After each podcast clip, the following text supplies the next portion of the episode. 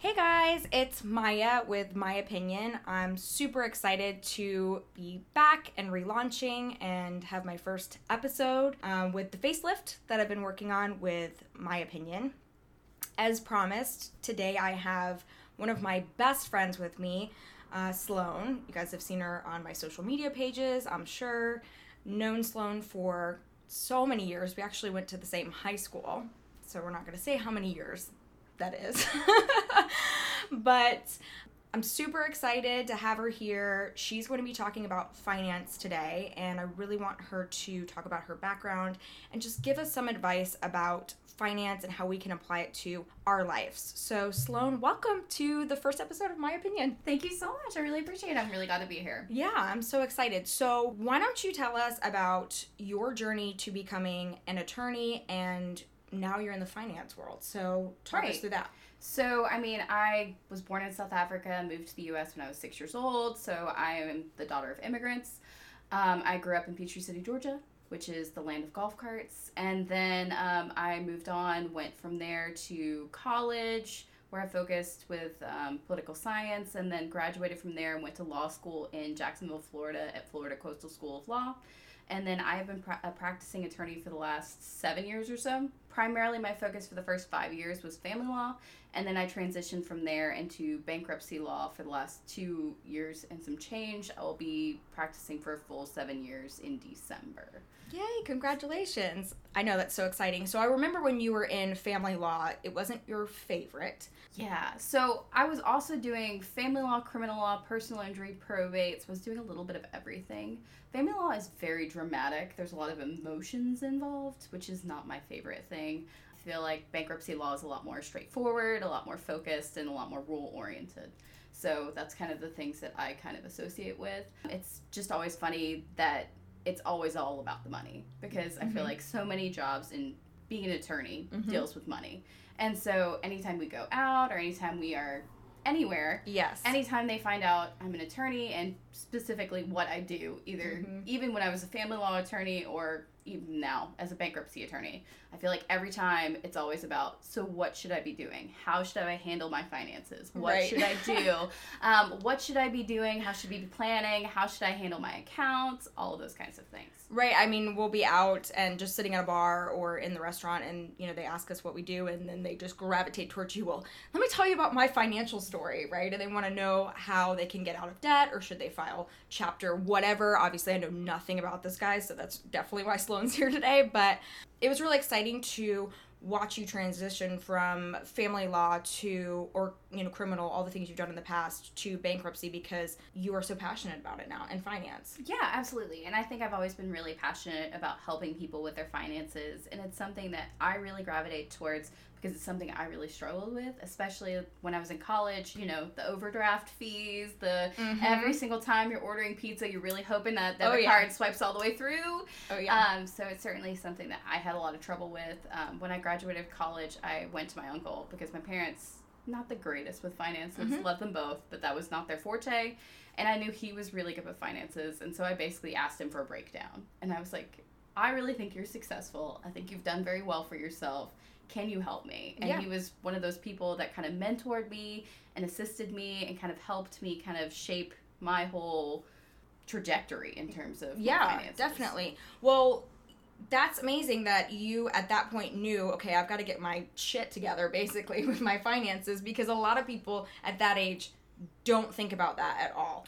Well, right. I mean, I think it's such a huge thing to have somebody that you can ask. Mhm. I feel like a lot of people are in situations where they don't know who to turn to if they didn't have good role models, they didn't have good people in their lives that had their finances together. I Mhm. feel like it's hard to know who to turn to. It's hard to know who to ask the right questions to. Mhm.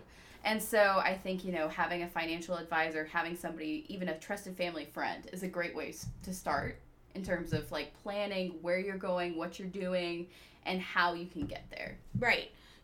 I mean, I agree completely. I, you know, came from two parents as well that weren't exactly the most financially savvy people.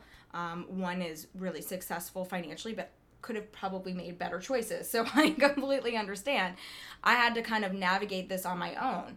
Talk us through, like, the mentality, how to start this early? Is it too late to start this? I don't, in my opinion, I don't think so. It's never too late. It's never too early, right? But how do we set this up? Like, how do we do that? Talk us through that.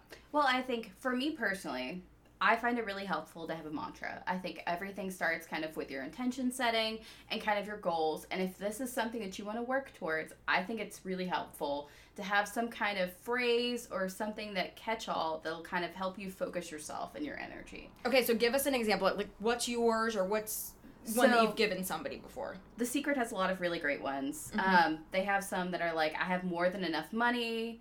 I'm a money magnet. I love money and money loves me, which always makes me laugh. really Yes, hard. I've I was heard like, that. one's my favorite. Yeah. It makes me laugh so hard. Uh, Yeah. Manifestation Babe has a couple really good ones. I am harmony with the energy of money. Um, I think what a mantra does is it just kind of gives you that kind of focus of what you're focusing towards. And as woo woo as it sounds, I mean, athletes do it, professionals do it. It's a way to kind of focus what your goal is and what you're trying to do. And I think it's a really good starting point for something that's really intimidating and scary to a lot of people. Right. So let's say I'm starting a business, so I would put the mantra like around my business, and then also like healthy relationships with money, and make some kind of mantra like and that. I think money can be scary to a lot of people. I think money can be something that's intimidating. I think, you know, when you're looking at it, all you see is bills. I think that's a really easy Mhm. way to get bogged down in it. And this is kind of a fun way to flip it on its head. Right. So do you recommend that once once I've made my mantra or we've made our mantra because we're all learning from Sloan today, in my opinion it is a little bit scary, right? When you said that because you're kind of holding yourself accountable for that. But how do you achieve that like in 2019? Do you just have one job or do you have like wh- how, what are your recommendations? I mean, I think everybody should have a side hustle. Okay. I fully believe that there should be no one out there that just has one job. You should never have just one income source. I think that's a really great way to set yourself up for failure. Yeah. I think that I mean, at any time your job could be axed. Mhm. And you never want to be in a situation where you're solely dependent on one source of income. Right. I think millennials especially are realizing this. I think you look at the way that most millennials run their lives. They have two, three, four, five jobs Mhm. at all times. And I think honestly it's really smart because the truth is there's nothing worse than getting yourself into a hole because you just didn't have anything else. Right. And so I think you need to look at things that you can do to kind of earn more money, to kind of look at things that you are passionate about. Right. If you like writing, there's tons of copywriting websites. If Mhm. you like selling things, if you can really find things, you can sell things on eBay. I mean, there's so many different options out there now that you can Right. find to increase your income ability. So yeah, I, I I agree completely because I've been doing this for a couple years now as well, and it's definitely taken that level of anxiety away. Oh, if I lose my main job, that's cool because I'll I'll focus more on one of my side hustles that have taken off, and it it works. It truly works. It takes that anxiety away. What if now I know the things that I'm passionate about because it's been a little while since I've been out of college and I've been working for a while, so it's easy for me to pivot and say, okay, I'd like to do this on the side, and then once it becomes successful, I can potentially leave my full time job, Right, right. or it can be, you know, an alternate revenue stream. What if it's someone that's young or someone that's been in the workforce for so many years, like, and they need to know, like, I'm not, I don't know what I'm passionate about. What are some things that you recommend, like, the jumping off point? I mean, honestly, I think there's nothing better than trying. Mm-hmm. So I feel like if you really like dogs, why not sign up to do WAG? Yeah. So you can do dog walking. Mhm. I mean, it can be something as basic and easy as that. It doesn't have to be rocket science. Mhm. It doesn't have to be something that you commit yourself to forever. Mhm. It can just be something that's just something extra that you know that you have to fall back on. Also, if you have a job where you do things like, and as long as your contract permits you to do this, if you prepare taxes, if you can prepare taxes on the side, great. If you're an attorney and you can do things outside of your firm for a little extra money, obviously you already have that skill set. So why not put that to use? Mhm. I mean, there's websites like Fiverr that'll pay you $5 for things, graphic designers, all these kinds of things do these kind of projects just to get their names out there, to kind of get more um, exposure and things like that. I think it's all it's all about what your skill set is. So it Yeah. doesn't necessarily have to be something that you want to spend the rest of your life doing. Mhm. But I also think the more things you expose yourself to, the more likely that you're going to have something. Yeah. I agree. And that can be your money that you set aside, or it might lead you to your next passion. I love that you said WAG because, guys, I'm not even kidding. When I was working from home, all like for years and years, I was a WAG walker. Is that what it is? A WAG walker. Yes. So on my lunch, I would go and, and walk dogs. And some people would make fun of me for it. They'd be like, why? Like, you don't need the money. You always need the money. You always need the money, right? Well, and here's the thing: like you can be setting that money aside into your savings, Yeah. and that's like a huge thing. So Mhm. everybody, like the vast majority of Americans, do not have enough money set aside for an emergency or for losing your job. Mhm. So why not do something to create an additional income stream for yourself that you can be squirreling away those kinds of money so that you don't have that kind of devastating financial loss. That so Yeah. you don't end up in a situation where, God forbid, you have to file for bankruptcy. See, um, you know, you guys can't make fun of my WAG walking anymore because it was a good plan. It was a good plan. at the time, for sure. it was super smart. So you mentioned saving and having like an emergency fund if something is to happen or if you lose your job. What is your recommendation with that? Are you saying that you should have the typical three to six months? I mean, I feel like this environment is a little bit different now. I mean, but you're the expert. What do I you mean, think? I think it's just kind of overwhelming, especially when you're first starting. So, as far as I'm concerned, if you're first starting, if you're able to squirrel away five bucks a month just to start out, I Mm-hmm. think that's a good start. Mhm. Um, I think there's a lot of really great apps out there that'll Mhm. help you. Um, there's some really good ideas from Acorn. I was just gonna ask you. Okay. Smarty Pig, Tip Yourself, Max My Interest. All of these came from Credit Karma, which is also a really great Mm-hmm. resource. But I mean, there's a ton of different apps that'll help you kind of squirrel away money that you won't necessarily miss, which is always a good idea, especially when you're first starting, because it's really hard to let go of that money out of your bank account Mm-hmm. and move it somewhere else. Yes. But I strongly suggest that you have a separate bank account that is your savings bank account. The one that you do not carry the debit card with you. Mhm. That's the one where you squirrel the money away. Obviously, you can transfer that money back to your account if something were to happen, Mhm. but it shouldn't be something that you can easily access. So Yeah. that you can kind of build up some money just in case something were to happen. I mean, there's there's recommendations anywhere from five percent to twenty percent of your income Mhm. should be uh, held in savings. Honestly, I think if you're first starting out, don't stress yourself out by the percentage or anything like that. I think starting is the biggest part. I think once you're starting, you can kind of get on a roll and then kind of find what works for you. But I mean, obviously, you want to be working towards something that's moving and increasing. Yeah. time. I think that's great advice. And I was totally just about to ask you, like, what apps do you recommend? Because we haven't really talked a whole lot about this, but I use Acorns and I just I just forget about that money. Like it just goes out, I forget about it, it's good. I get emails sometimes, I'm like, oh yeah, I have Acorns. Whoops, okay, cool. But I think that's the mindset you should kind of have, right? Like that money's out of out of sight, out of mind, and it's and growing that's for really you. great part about it is that it literally takes it out of your hands, so you don't even have to think about it. It's just something nice that you can like bury away for a rainy day, Mhm. and if God forbid you get a flat tire or something like Mhm. that, I mean, it doesn't financially ruin you. Mm-hmm. I mean, you know, if you lose your job, whatever, Mhm. you need that money. Yes. You need that money for rent and food and all those things. Yes. So, I mean, I think those apps are great tools to use. Yeah. So why Yeah. wouldn't you? I mean, you have no idea what can happen in life, right? So many tragedies happen, emergencies, loss of a job is just one of many. So having the money set aside and, and having that financial freedom and having that stress off of you is is awesome. What do you think about 401ks? I have a lot of different thoughts, but I think if your employer offers it, you should at least be contributing some of your income to it. So what's a good 401k? So, Because some, everyone, you know, has a different opinion. I feel like millennials are like, no, we're stopping that. And then some of them have been advised by parents or financial advisors that have been in the family for a while. Do it, do it, do it. What's a good match? When is it worth it? You think you should do it, but I mean, I think in terms of retirement, I think you should diversify as much as possible. Mhm. So I think in terms of what you're doing for your retirement, I think you should think about a 401k, especially if your employer offers it. It's not a bad way to have money that disappears from your account that you don't feel. Mhm. Um, I think it's and it's really tax, hard. tax free. Exactly. So that's a positive. That's why I so it's not it. something that you have to think about. It's not something you see disappear from your account. It's not something that you personally have to plan ahead for. I personally use mine. I do five percent of my income. Mhm. Um, I've heard as much as ten to twenty percent of your income. I wouldn't go that far. Mhm. I'm a big believer in diversifying. I'm a big believer in having multiple places where you're saving for retirement. And I think that having multiple places is the best way to possibly make sure that, God forbid, something goes down with your 401k.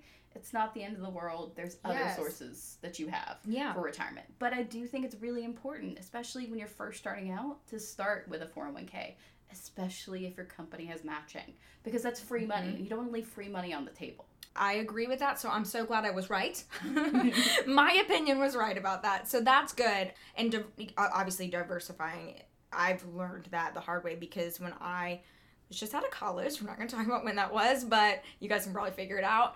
I was like all about the 401k because that's what our parents like knew and told me and then I realized oh there's these great apps coming out and then I can also I can even diversify within my 401k so I Right. evolved from that point too. So I think that's amazing advice, and obviously you've seen it work. So I want to make a lot of money, Sloan. Like everyone wants to make a lot of money, right? I mean, I've I've had a great career. I'm happy, but everyone wants to keep moving forward and and you know build their you know their profile and obviously what they have in their accounts and diversify. But how do we build wealth? How do we make sure that we're I mean, I think stocks are a great way to do that, especially in the short term. I feel like stocks are a lot more volatile, but I mean, if you can ride out the wave, then a lot of times you'll make a lot more money. You want to have good advice when you're going into stocks, or you need to be somebody who's savvy enough to look into that, or you need to find somebody that can help you. There's also a lot of really great apps with that too, which is also really cool. Robinhood is one that's really great right now. never heard of that. So okay. Robinhood will give you a free stock that's which amazing. is whenever you sign up, which is super fun. It's just a great way to kind of like dip your toes into stocks. Yeah. Because stocks are really overwhelming. Um, they scare the shit out of me. it's a lot of information. And you know, my boyfriend Jackson, he is like all about it. He checks them, and then he'll be like, "Oh no, I need to forget about that one for a while." And I'm like, "What are you even doing? I don't even know." So you recommend if it's someone like myself that doesn't it sees stocks and the opportunity to invest in stocks, and is like, "Oh my god, I don't know what I'm doing." Seek out a professional. Use the apps. What do you recommend? Diversify again. so, I mean, me personally, I do have a professional that helps me with mine. Okay. It was somebody that my uncle recommended. Thank Okay. God for him. Otherwise, I would be in a very different position. I feel like this whole story ties back to your uncle, like the finances and you having this passion for this, and finally finding that that's where you fit in the attorney world. Not to go off on my no. um, tangent, I mean, but he was an accountant. I think, you know, he was very passionate about money, and he was definitely a penny pincher. He Yeah. came from the greatest generation. He was World War War II vet. yeah, He was very much, like, very careful with his money. And so I think a lot of the advice he gave me was especially to seek out people who are smarter than me. Um, Good when advice. When it comes to things that I don't know a lot about, and I'll be 100% honest with stocks, I don't know a lot hmm it is overwhelming the Mhm. amount of information that you need to know in order to plan well.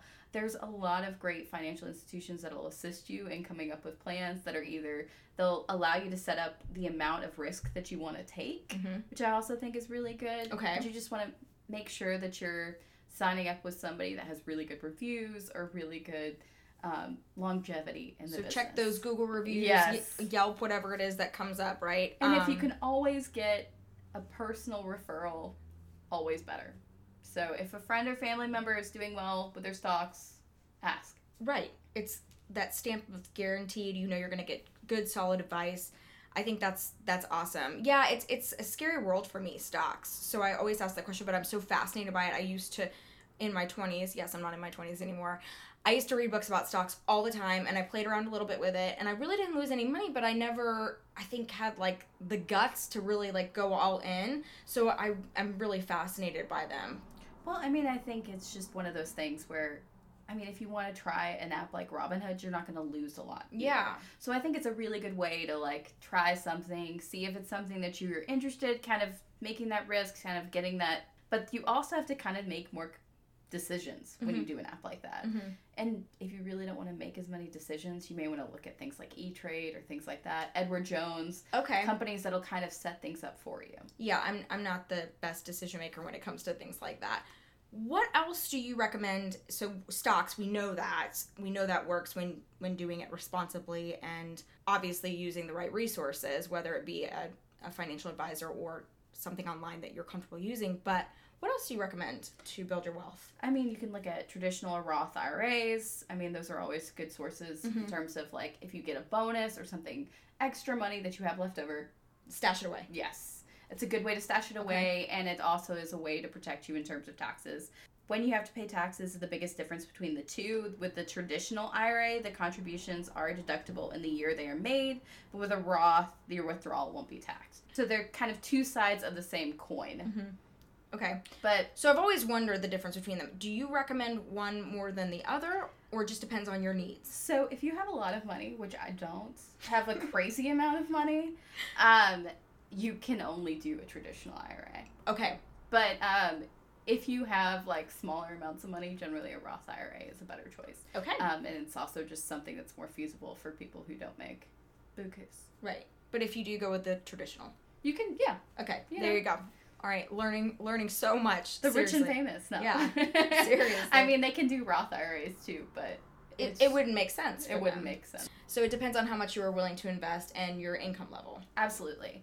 And a lot of like the best advice I found on that was from CNN and things like that.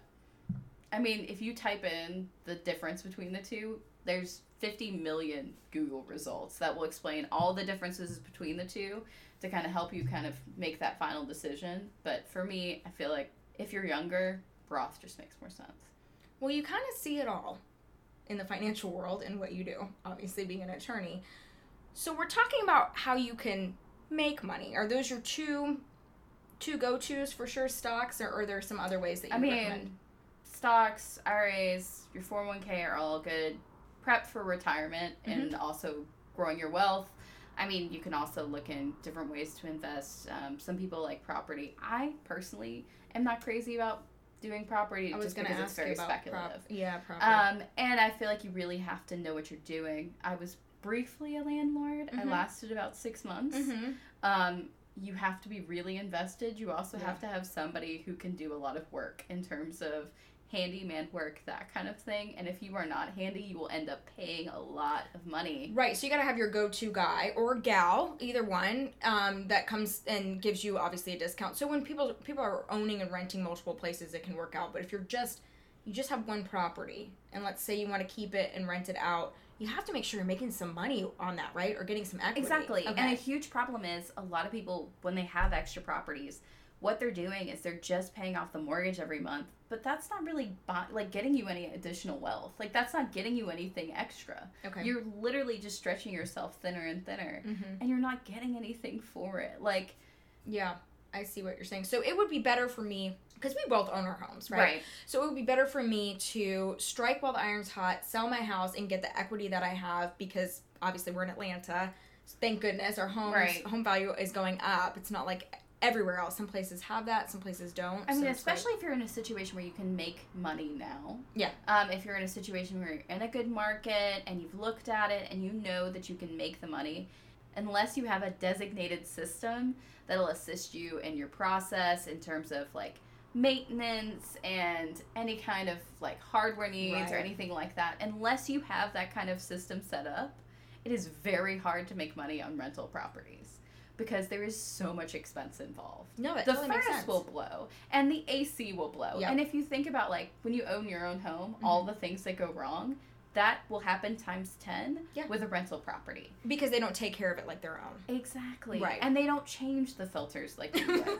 And they don't I'm do guilty of that. I'm sorry. that you would do if it was your house. right. So, I mean, even the best renters um, can cause a lot of problems. And you can also run into situations where renters don't pay. Sure. So then you're having to worry about eviction and things like that. And that costs a lot of money all while you are out all the payments that you need. and then you have to cover the mortgage and whatever else expenses that you know go along with that particular property while paying your expenses and your mortgage or rent or whatever you've chosen So to I do. So I strongly suggest you are more you have significant amounts in savings if you're doing rental properties. Got it. Just because it's it's a risk. Mm-hmm. I mean, it's like anything else that's a risk, but in terms of my personal comfort level, I felt like if you're just doing it for one property, it's just not right. It's not enough. Yeah. So I, I don't want to talk too much about home because you know we have so many things to talk about still. But everybody asks this question. Everybody, is it better to rent or buy? And everybody thinks it's better to buy, but in my opinion, it's not always better to buy. Oh, absolutely not. So you no. tell me. I mean, it depends on the market. It depends on a lot of different factors. Um, especially if you um, live in a city and it's really expensive to commute. I mean, you just want to look at all of the different factors. You want to look at expenses. You want to look at how much it would cost. If the only place you can buy is the suburbs and it's going to cause you a a two hour commute, or something crazy like that, you're going to be spending so much time back and forth. It's Quality gonna, of life is down the tubes. Exactly. And not only that, but it's also the expense of that and then all of the things that go along with that. Yeah. I mean, Just so you can own a home, right? And say that. So it's not always the best thing. It it's probably better to save up and then while buy you're when- renting and then Mhm. buy when you're able or in the area that you want to buy. Yeah. So, I mean, and it's also dependent on like if you are in a market that's really not good, you're not really sure if it's a bubble that seems like it's about to burst, Mhm. probably not a great time to buy. I Yeah. mean, if it seems like prices just keep climbing and it's just crazy, then it's probably pretty volatile. Yeah, that makes total sense. Well, I had to get that question answered because I just talk about that with people in life every day. So I think it's a constant battle whether I think it's a goal. Everyone wants to own a home by 25 or 30 or whatever it is. And yes, it, it, I know it felt great for you when you bought. It felt great for me when I bought. But guys, there's so much that goes on with it. Like it's I also think like if you don't have savings when Yep. you buy a house, you are begging for problems. good luck. Yeah. Because A, you have to have a mortgage payment every month. Yeah. So God forbid you lose your job Mhm. because then you can face foreclosure, you can face all sorts of really Right. negative ramifications, Right. which are very different than if you just have rental expenses. Which is why you need a side hustle too. Exactly. Agreed. and savings. yes. Um, and then there's also B, it's just referring back to the fact that, I mean, things go wrong with a house. I mean, my AC All went out. time. You literally had to put the new AC unit with a crane. It was a thousand extra dollars. Yes. And I have a warranty insurance, but Mhm. obviously that does not count. Like a Doesn't crane, cover a crane for sure. Oh my god! a new AC unit on top of my building. So I mean, it- it's one of those things. It can be a really great thing, Mhm. but I have a huge problem with people who think that checking off boxes at a certain time is a good idea. Agreed. Because I think it's all about what's what's good for you, what's Mhm. going on in your life. And if you are somebody that likes to move every year or every six months, good for you. This and this bu- buying a home is not for you. exactly, and that's fine. Unless you unless it truly makes sense and you want to invest in an area that you visit or something like right, that. Right. It's something that you really want to stay. It has to Mhm. be something that's a long term commitment Mhm. for you. If you're not ready for a long term commitment, good on you. Like Right. that's fine, but you need to know yourself well enough to know that you're not ready for a long term commitment. Right. And don't buy a house. right. You don't need one. It's Right. okay. Like Yeah. and ignore your parents. Yeah. Like, I'm sorry that you're not buying a house, but you're also not putting yourself into a precarious financial situation for no reason. Yeah, I think it's just you said it perfectly. Like people are just checking off boxes, but we're in I mean, we're in 2019. This is such a different time. People have different passions, whether it's traveling or moving different places to work or maybe they, it's just not that important. They want to, you know, gain their wealth like we talked about in other ways, and that's perfectly fine. An investment in a property is not necessarily a poor choice, but it's not always the best choice for you. Exactly. And it's just, it's also volatile. I mean, realistically speaking, Very I mean, true. you can buy a house that you feel like is going great and it's in a really good market. Five years down the line, maybe it won't be. Very true. And you have no way of knowing that. So I feel like you have to be secure enough in your finances and diversified enough Mhm. in your finances to know that that isn't your be all and end all and that can't be your only plan. Right. Yeah. Great. I mean, that's great advice. I mean, I'm I'm thinking about obviously what happens when you buy a house. We've been talking about this for a minute.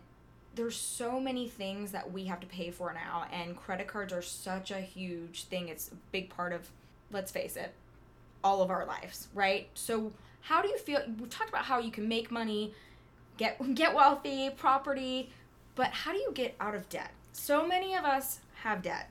I'm gonna raise my hand because I use credit cards. I'm like, I want those miles and I want that bonus cash back. And then I'm like, oh wait, I probably should have budgeted a little bit better and I've learned some lessons from that. I mean, I think credit cards can be a good tool. I don't think you should throw away your credit cards or completely burn them unless you are literally somebody who has maxed out all of your credit cards and you've reached the point of no return. Um, if you are at that point, obviously, maybe you should try to move towards a cash lifestyle or something else just in the meantime while you're paying down that debt. Because you The can't control, obviously, there's something going on and you can't control and money manage effectively, right? Right. So you need to take that distraction, temptation away from you. Is that Exactly. you're saying that? But Mhm. for most people, you can use credit cards effectively and get benefits from them, like miles or points or whatever you were trying to get. right, The biggest thing is you want to be able to pay off your credit card at the end of every month. right. If you notice that you start to kind of build up that balance to where it's getting huge, Mm-hmm. A lot of the reason for that is the interest. Interest gets away so quickly. Mm-hmm. It's a huge problem in terms of being able to pay things back. Things kind of get away from you. Yeah. And it kind of creates a situation where you're kind of chasing your tail. My first suggestion would be to transfer your credit card balance to another credit card that doesn't have interest. Okay, I was just gonna ask you about this because I get these offers in the mail all the time, and I, you know, have wondered in the past. Luckily, I'm not in that situation now. I'm like trying to find some wood to knock on right now, but I've seen them and I've wondered. So that, so say I get an offer in the mail, right, from Chase or American Express, and they're Right. like, you can transfer your, you know, whatever ten thousand, whatever it is, onto this card, and until December 2020, I have no interest. And then, so you're recommending that is a good idea. I would say if your plan is to pay it off, Mhm. it can be a good idea. Okay. So you have to be focused. Mhm. If you're doing this, your focus has to be not, oh, now I have extra space on my credit card. Mhm. It has to be to pay it off. Because then you're not chasing your tail with that additional interest. Right. So you actually can chip away at it. But you Mhm. have to make a plan. You have to set money aside. Mhm. And you have to plan every month how much you're paying off. And it can't be the minimum. Because if you're just paying the minimum, you'll never pay it off. Right. So that's always the trick with credit cards. They tell you a number, and you're like, great, $29 a month? I can absolutely pay that. Mhm. That is not the number you should be paying on. No, that just keeps you having the credit card. And then you've got interest, and then you've got, yeah, so it builds up. That makes perfect sense. So if you can give yourself a reprieve, if you can give yourself a year, Mhm. let's say, where you don't have interest accruing, you can chip down on that balance. Right. And I mean, obviously that will help. But you have to be focused in that you're not just paying that minimum payment that whole time, because then in a year you're going to find yourself in that exact same situation. Right. Let's say that I have $10,000 and I'm like, it's on this credit card that's high interest and I get this offer. And it will go, you know, now it's September 2019, it will go through December 2020 as long as I pay it off. So I've got this $10,000. So I need to budget. I need to break it up between all those months. $10,000 and what those payments would be, right? Exactly. And then have that goal. and try to have that goal to pay off as much as humanly possible obviously within whatever your means are Mhm. pinterest has a lot of really great budgeting tools it has a lot of great like ways you can lay out I how much money is coming in oh lord i love pinterest i'm such a problem um, and so it has a lot of really great ways from excel spreadsheets to regular spreadsheets bullet journals I didn't know that. have you never tried bullet journaling Uh, you know I haven't. I'm not. Oh I'm not You as love Pinterest. journaling. I know. I love journaling, and I do it physically, so I need to do it on Pinterest. you absolutely I know do. you love Pinterest. i really do These are great ideas. So, bullet journaling is basically a way to lay out things in a really pretty manner in a journal. That's a very concise. So you can you can use this for it's a budgeting tool. You could use it. well, as. you can use it for anything, any Okay. kind of like organizational tool, but it's just an organizational tool. So if we have some Pinterest lovers, this would be the choice for them. Okay. Exactly. so, um, it's just a very pretty way to lay out your finances. And if you need finances to not be scary and awful, it's Mhm. kind of a nice way to lay it out. Cool. But basically, you want to start with how much money you have coming in, and then look at how much money is coming out. The best way I could do that is basically looking at my online accounts. Mhm. So, personally, I sat down in front of my computer one day and I basically went through all of my accounts. I looked at all the money was coming out, all my utilities, my mortgage, any fixed expenses that I had. And I kind of had that money come out of there to see what I had after that. Mhm. And then I thought about everything else you spent. So obviously, I eat out a lot. I don't know about you, but you know, I have a life. Yes, we go to dinners together, so I'd say so. That's a little Achilles heel for us, but yeah. you know so i set money aside and i look at kind of how much i've been spending in terms of that now whether or not that's the right amount or not sometimes i just give myself the amount that i've been spending and Mhm. see where we go from there and then i'll look at shopping how much i'm spending on clothing all those kinds of things deduct it from that and then kind of see what i have at the end so if i have and you also want to think about your savings as well so that also Sure. should be deducted out if you have Because you're allotting a certain amount every paycheck to your savings too, so that should be a fixed expense.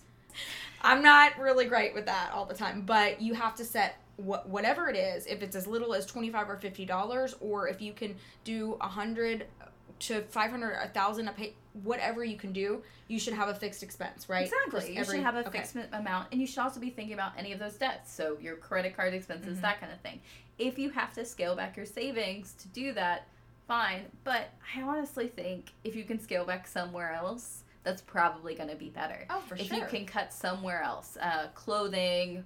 I mean, I've seen people do fantastic projects where they've literally not bought clothes for a year. Yeah. I am not that person. I am super impressed that they're able We to We don't do have that willpower. no, I don't.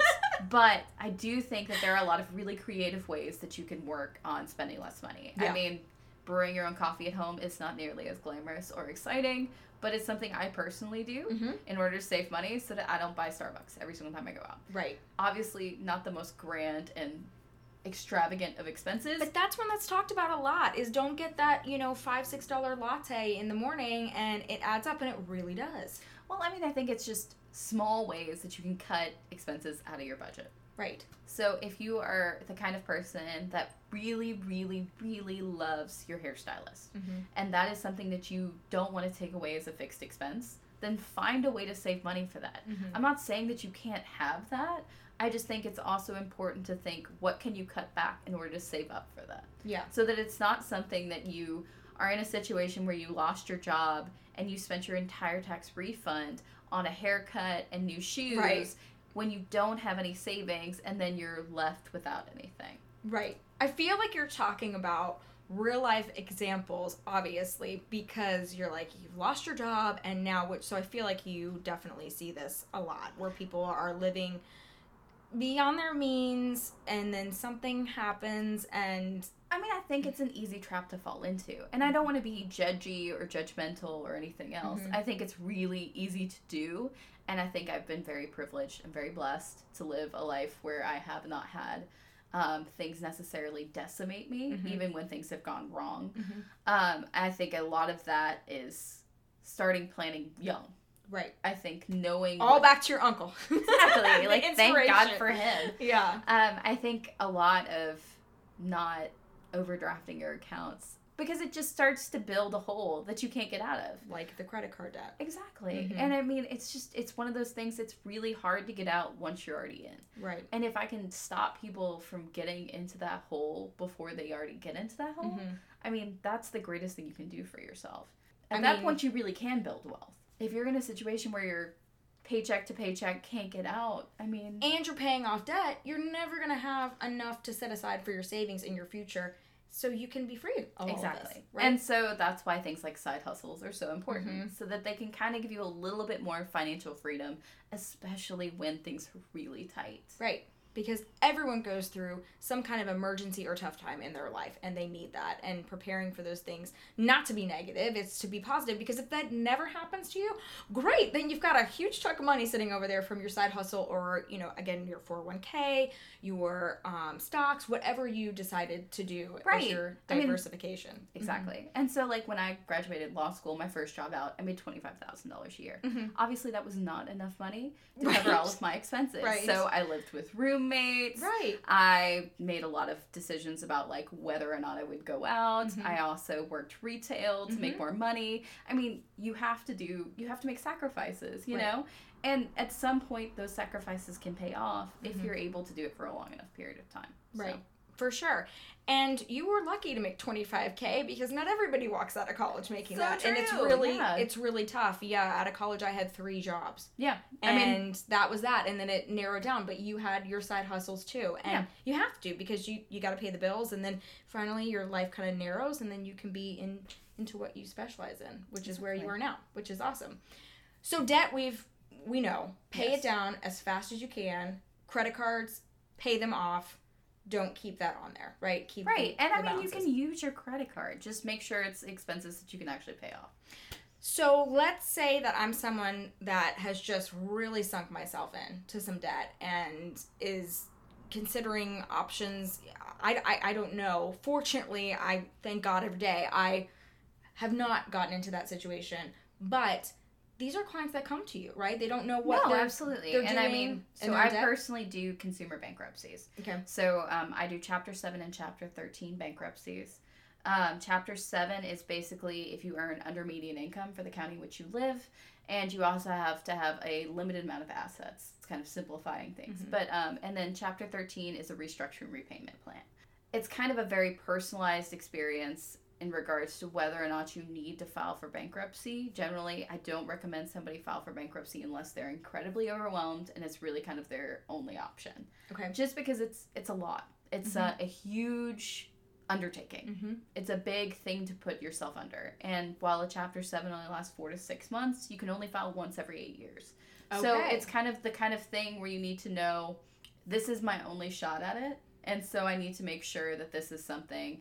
But if you have significant medical debt, if it is a situation where you just cannot get yourself out of it, I would strongly suggest you seek out a bankruptcy attorney and at least talk to them for a consultation. The Because you give a free consultation typically, right? As a- Absolutely. and so if they're charging for a consultation, steer clear. Well, I mean, I just think you can get a free consultation, so why not? Right. Especially if you are in a financial situation that is precarious, why spend more money? So if but if I found an attorney that was going to charge me for that, I should steer clear, right? Obviously that's not I mean, different attorneys have different practices. Okay. I will never critique somebody else's practice. Yeah. I will just say that we don't personally charge for consultations. I know most firms don't charge for consultations, especially in bankruptcy. Mhm. And I think the reason is you should hear your options and kind of decide for yourself. Yeah. I think it is a huge undertaking. Um, Chapter 13 stop foreclosures. I mean, it's it's a big deal. You Mhm. have to continue to make your ongoing mortgage payments while also making a plan payment. It is a long term undertaking for the next three to five years of your life. You need to fully understand what your rights, what your responsibilities are if you were to file for bankruptcy.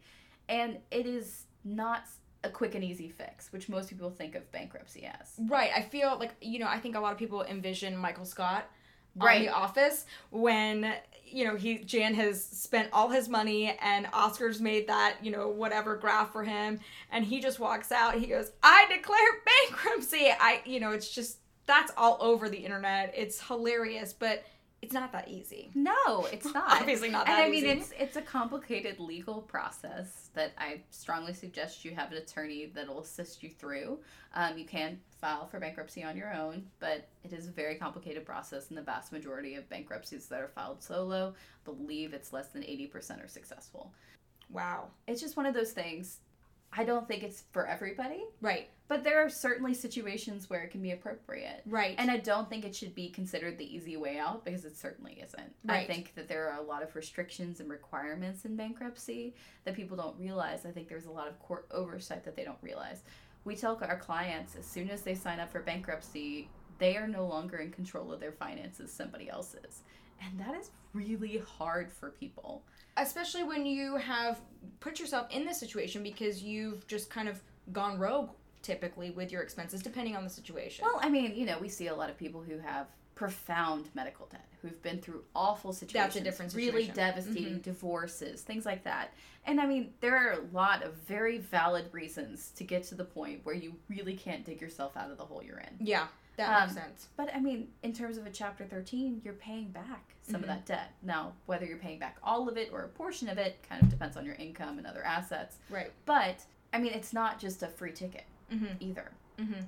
And while a Chapter 7 will get rid of your unsecured debts, unsecured debts are credit cards, loans, anything not secured by property, I mean, it's still a four to six month process. You still have to go in front of the, the court and basically attest that all these things are true. You can't have significant assets. Because if you had a significant asset like a house is taken from you, right? Well, not necessarily. Okay. So your house would have to, you can protect up to $21,500 worth of equity per person Okay. In a Okay.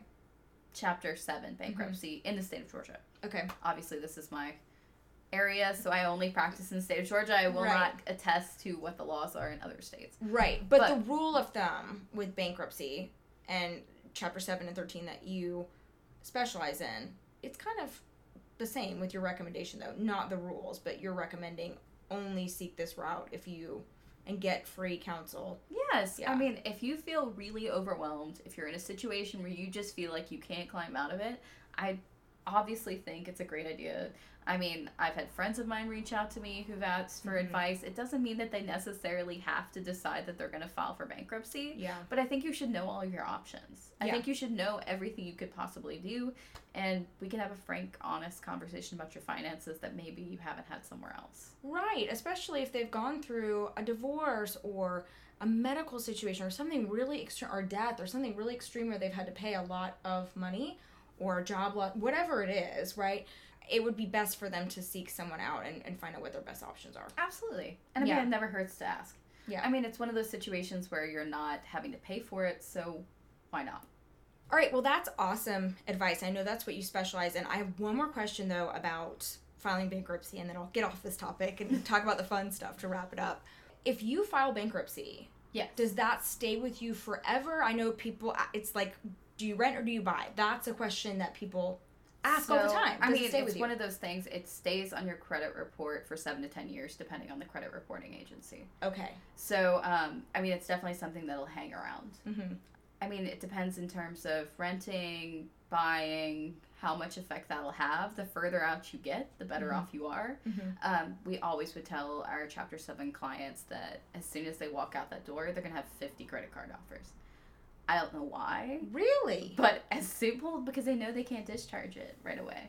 Wow. Because they know that they'll have to pay it back. Okay, that I would never have thought about that, but that totally makes sense. So, because they know that they can't discharge it recently, they send them a ton of credit card offers. Okay, and don't accept those because that's No, crazy. You're gonna, just you're you gonna be back at the the office again. yeah, you're gonna be back seeing Sloan or whomever it is that you want to see. Right. Okay, yeah, I mean, I know that's just a question that is often that's around bankruptcy. Doesn't it stay with you forever? So it doesn't, but it's best to go ahead and take care of it and and move on. I mean, it's one of those things. If it's the right choice for you, it will not affect you forever. Mm-hmm. Will it affect you? Yes, it will. There you go. You have the answer.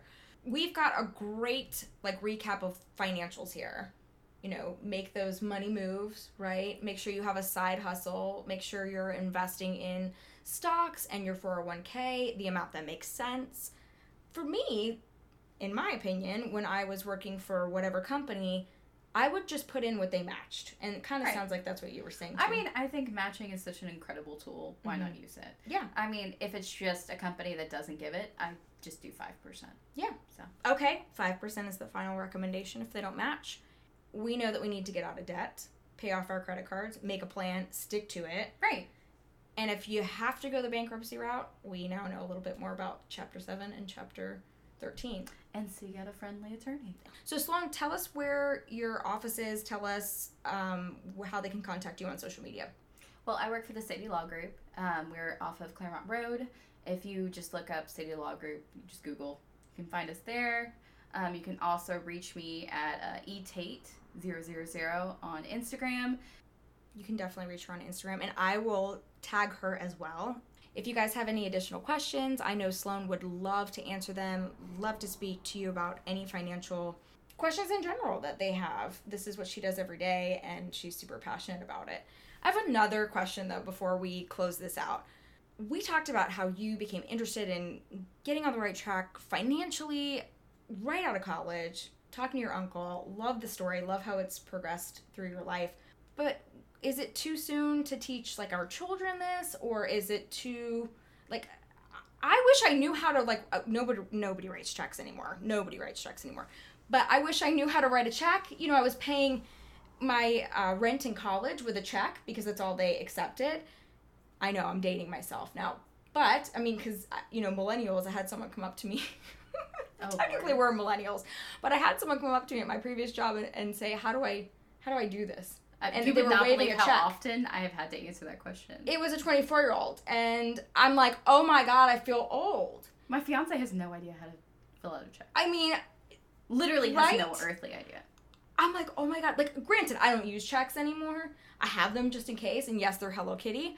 But I, I mean, I get it. After I, we laughed, and then I was like, oh, because it was a pretty millennial friendly office, and I guess he would be even younger. I'm not sure. I'm not great with all that, but he did not know. So when do we start educating? I'm like, if I had a, a child, I'd be like, okay, let's talk about finances. Let's start a little account.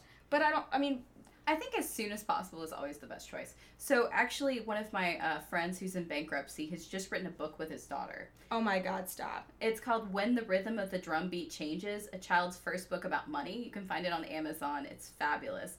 It's written by Milton D. Jones, who's a debt relief attorney, also a bankruptcy attorney, and Amber P. Jones, which is his daughter. And oh it's my their God. like co-written project that they have been working on. It's their labor it. of love. Mhm. And they're writing all these children's books. They have a project where they're writing about like 10 different books Mhm. about different things that they think that they wish they had learned in school. And Oh so their God, focus is on kind of exposing children to things that they haven't necessarily heard about Mhm. or experienced. And so this is the book that he's just come out with. It's absolutely fabulous. I just looked at it today. It's in a whole bunch of libraries, so you can look at it there. Or it's also on all the traditional big booksellers, Amazon, Of course, Amazon. Noble, Yeah. Mm-hmm. those kinds of things. Perfect. So- Well, we'll definitely tag that too. It looks super cute. That's so exciting. And, you know, making money fun and making it something that is interesting for kids and important. It is one of the things that we're not, you know, I, I see this all the time too on social media. People say, I wish I was taught this as a kid, or I wish, you know, we learned this in school. You know, here we are learning like geometry, and we really should have learned how to manage our finances. Well, and, I mean, basic budgeting, basic understanding of money. I think all those things you can start out really young. Yeah. And I think the sooner you learn about it, the easier it is. That way you don't end up in college and overdraft your bank account trying to buy pizza. Right. I mean, Bank of America loves me. I'm pretty sure. anyway, Sloan, thank you so much for being here with us. This was so fun. Absolutely, it was my pleasure. This awesome. was great. Awesome. So, you guys can definitely follow Sloan. I'll make sure that I tag her in this episode. Any questions you have, of course, you can ask her. You can ask me. You can always find me at Maya Roffler on Instagram and at My Opinion Podcast on Facebook. Thank you so much for listening to the first episode of the relaunch of My Opinion.